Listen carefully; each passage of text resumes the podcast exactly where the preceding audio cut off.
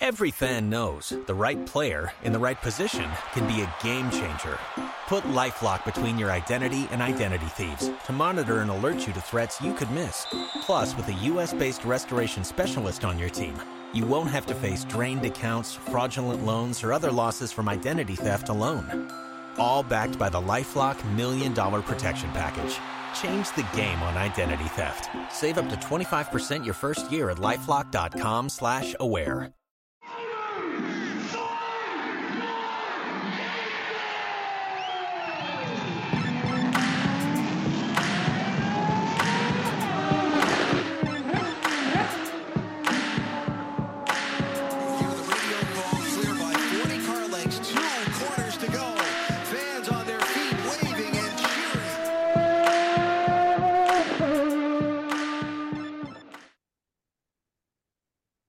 We are joined this afternoon in our first NASCAR interview with driver Erik Jones. First off, man, how you doing? And how's uh how you enjoying the season so far? It's been good. I mean, uh, you know, just getting rolling this year, and you know, you're kind of in the swing of things now in the summer here in May, and really rolling every week. So, um, yeah, it's been good just get started off and you know get back in the swing of it. But uh, definitely kind of getting getting in the heart of the season now and uh, getting rolling pretty pretty fast every week. Yeah, so you know, before we kind of take a look back on kind of your career path, we have North Wilkesboro this weekend, which is you know probably new to just about everybody and who's racing this weekend for uh, you know for the All Star event. What's it like to go? You know, what's it like for NASCAR to be back at, at such a famous track? Well, I think it's just neat to see see us go back somewhere that we we left, right? I, you know, I think you look at the history of the track and in North Wilkesboro and what it meant to the sport. Um, it- you know, it's rare that you ever leave a venue and then return to it. So um, up there and seeing the improvements, it's been pretty impressive to see how much they've worked to to bring it back. But uh, the event itself obviously has a ton of hype around it coming up to this weekend and Yeah, and what it's going to mean to the sport. So um, I think we're all pretty excited to get up there and race there. It's just one of those those tracks that you look and watch races as a driver, and you know hope you get the chance to go race there someday. And um, it's going to be cool to get the Cup cars back out there for sure. yeah. I know they had a little bit of an issue yesterday. I forget who was running with pavement coming up. Is there any concern with kind of preparation that the track has undergone in the last, you know, however many months, or you know, these things just happen and you just kind of roll with the punches? Well, I think there's probably some concern. You know, obviously the Cup cars are heavy, and we have the diffusers that are me hitting the racetrack and some rub blocks and stuff, and the and the surfaces, you know, 35, 40 years old. So there's concern there, but I think the track's learning as they go and how they're going to Sure. handle that, patch it, and get the sealer better, and uh, not have it coming up. You know, when we're out there, but you know it's hot too, so it's hard to keep some of that stuff down. And then the racetrack, we'll just have to, you know, have to see how it's going to play out. I I hope we don't have any issues. You never want to see an event like that, you know, get Sure. kind of marred or, or overlooked because of issues like that. So um, we'll we'll see how it goes. But it, you know, I think hopefully SMI is going to have a plan in place for this weekend um, to kind of mitigate some of those issues. So you began racing, you know, quarter midget racing when you were when you were younger, but how did you you know get involved in racing? You know, what led you to want to start racing when you were when you were growing up? Yeah, I mean, I guess um, you know, just started as as you know, a love for cars in general, but Sure. um, you know, transition into, you know, being a casual fan, watching NASCAR as a kid and, um, you know, onward into, you know, just, just reading a little bit about quarter midgets and what they were and, and, and just kind of got started in it. We were first generation, uh, racing family. I didn't have any family that raced before me. So, uh, we had heard about it and, uh, I thought it'd be really fun, uh, you know, as a kid and was begging to kind of go do it. And, uh, we ended up going and, and jumping in head first. So it was, uh, it was pretty cool to get going. You know, it's something I think every kid wants to do, but uh, it was cool to see Sure. it happen. Yeah, everybody asks me, like, did you race when you were little instead of, you know, being on the racing media side? I went, nope, I played hockey because I definitely was not going to, uh, you know, be uh, be able to afford, you know, race cars and quarter midgets and whatever else I wanted to do when I was when I was little. So I I get that. I wanted to too, but I I settled for for watching in the stands. But when you were at that age and you started racing, did you have drivers that you tried to emulate that you you know rooted for that were in NASCAR in IndyCar in Formula One, you know, wherever they were? Yeah, I mean NASCAR. I always followed uh, Jeff Gordon was always the guy Okay. that I was uh, cheering for. You know, early two thousands, um, and and watching him every week as a fan was was always my favorite. And and you know, early on as a kid, wanted to uh, follow his career path and kind of how he got to NASCAR, and that was you know the only somewhat blueprint I guess we had. You know, to see okay, how did he get from you know point A to point B, and um, and just try to learn from that. But he was always the guy that I followed. Awesome. Before I continue with racing questions, have to go to a little bit of a music question here. We have a pit lane parlay drivers Spotify playlist. So if you're going to listen to a song, you know, pre-race or you know, pre-qualifying, is there a song that you want to put on there? oh man, I'm not much of um, a music guy before events like that, but um, if I had to pick one song, um, I don't know, maybe uh, "Life in the Fast Lane," the Eagles, something like that. I could go with that. That's a good song, kind of kind of racing theme, so we'll go with that one. All right, I got it. So we'll go back to you know racing. You are part of you know Legacy uh, Motor Club for the for the you know inaugural year this year. How is that transition as as Jimmy has come in as as owner and co-owner been so far this year? And and you know what is the long term outlook from a driver's perspective for a a sort of a new team at this point? Yeah, I mean, it's definitely changed a bit with Jimmy coming in, you know, and, and obviously everyone has their own um, style leadership and role and, and what they see as far as the future of, of whatever they're involved in, right?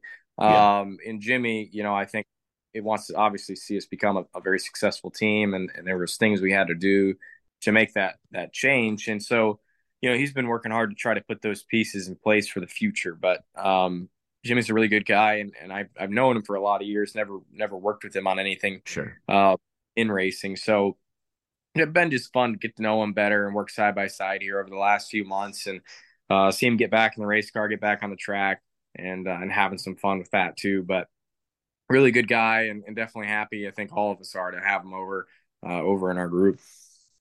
From a from a driving standpoint, have you been able to glean any information from him? Any setup tips and tricks over the last four or five months as he's kind of you know, gotten back into the car at a handful of races?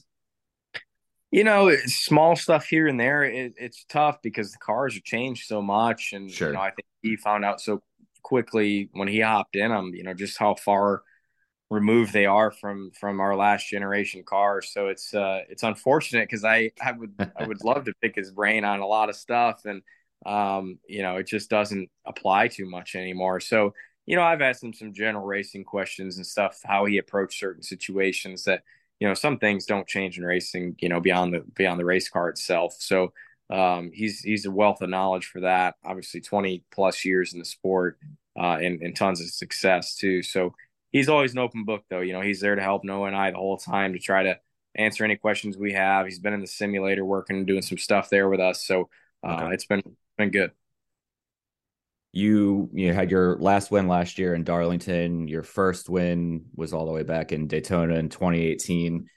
Are you one of those drivers that you can you know look back to a, a win and go, you know, hey, I won in 2018 at Daytona. This is who I beat, who finished on the podium. Like, can you remember details like that all the way back to your first win?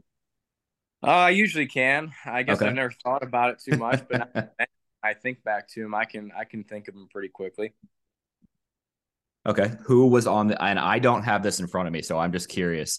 Uh you know, I, I I don't have it handy. For your first race win, who was do you remember who was on the podium?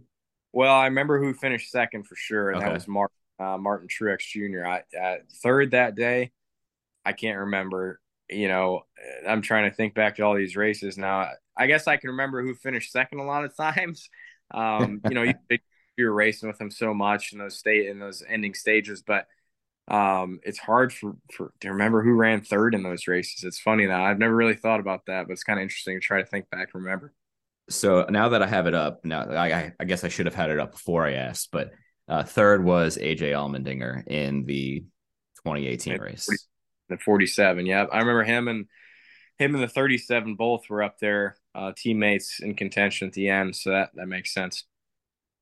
So as you look towards the you know back kind of two thirds of this season, you know we're on year two of the next gen car, and there's probably some things that still need to be ironed out. You know, what are you? you know, is there anything car wise that you're concerned about, but also you know looking forward to being able to you know work on over the second part of the season? Yeah, it's you know I think we're just still learning so much about this car on on the setup side. It was interesting the old car, you know, you just kind of pile as much downforce into it as you could, and and it would drive pretty good most of the time. You could kind of tweak your balance to get it where you want it to be. Where you know this car you can't do that as much. You really got to make it drive sure. good. A lot more finicky than what the old car was. The adjustments are a lot smaller. The windows a lot smaller to be really good or really bad.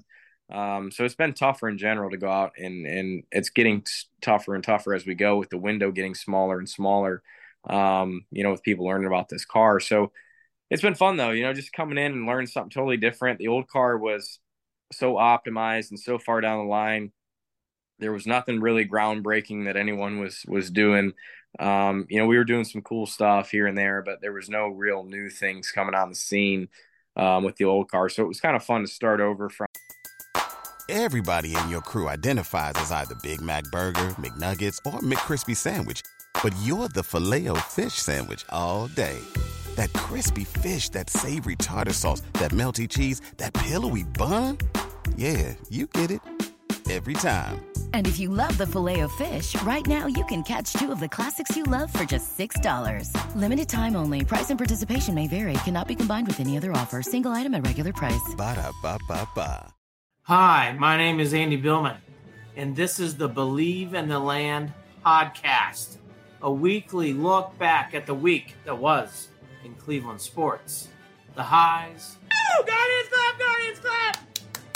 The lows I've been asked on this channel all the time, when are you going to panic? Panic button's been hit! And everything in between. I directed a film that came out in 2016 called Believeland. And we love our sports here in Cleveland, Ohio. Thank you, God! Check in for weekly podcast and so much more. What the hell was that tonight? All in, all day, every day. Go Cleveland, believe in the land. from scratch with something that nobody really knew anything about and try to uh, you know try to be the first guy to figure it out. And um, that's that's been fun for me as as a driver and uh, and just kind of learning about something totally new. Do you prefer so far the new car more than the old car or is it just totally different? You can't compare it like that.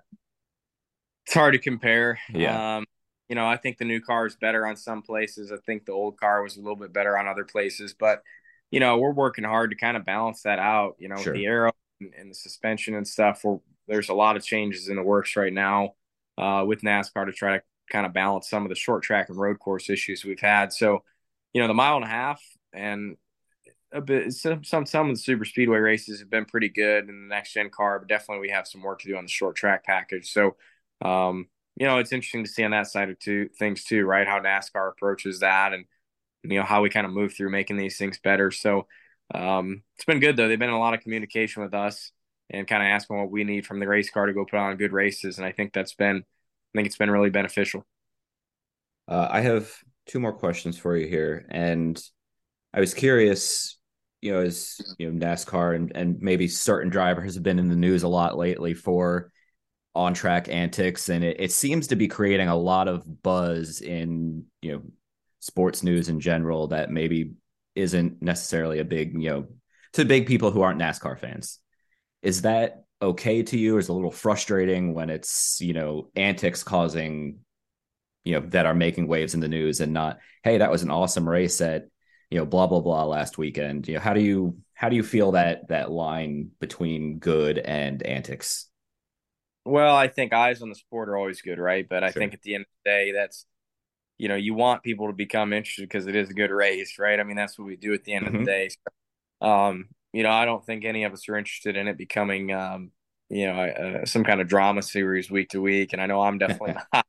Um, but yeah, I mean, if we can get some eyes on the sport through that, um, you know, I, will take it, but I don't want that to become the only reason people are watching, right? You know, I, I want them to eventually become invested just because they enjoy the racing, you know, they enjoy the competition and the strategy of it all and, and have fun watching it as a fan and find, you know, find a guy that they enjoy rooting for as well. So, um, you know, you don't want it to become too much drama off the track ever. I don't think sure. anybody wants that, but you know, if it does get some more eyes on the sport, you know, I think we're all for it.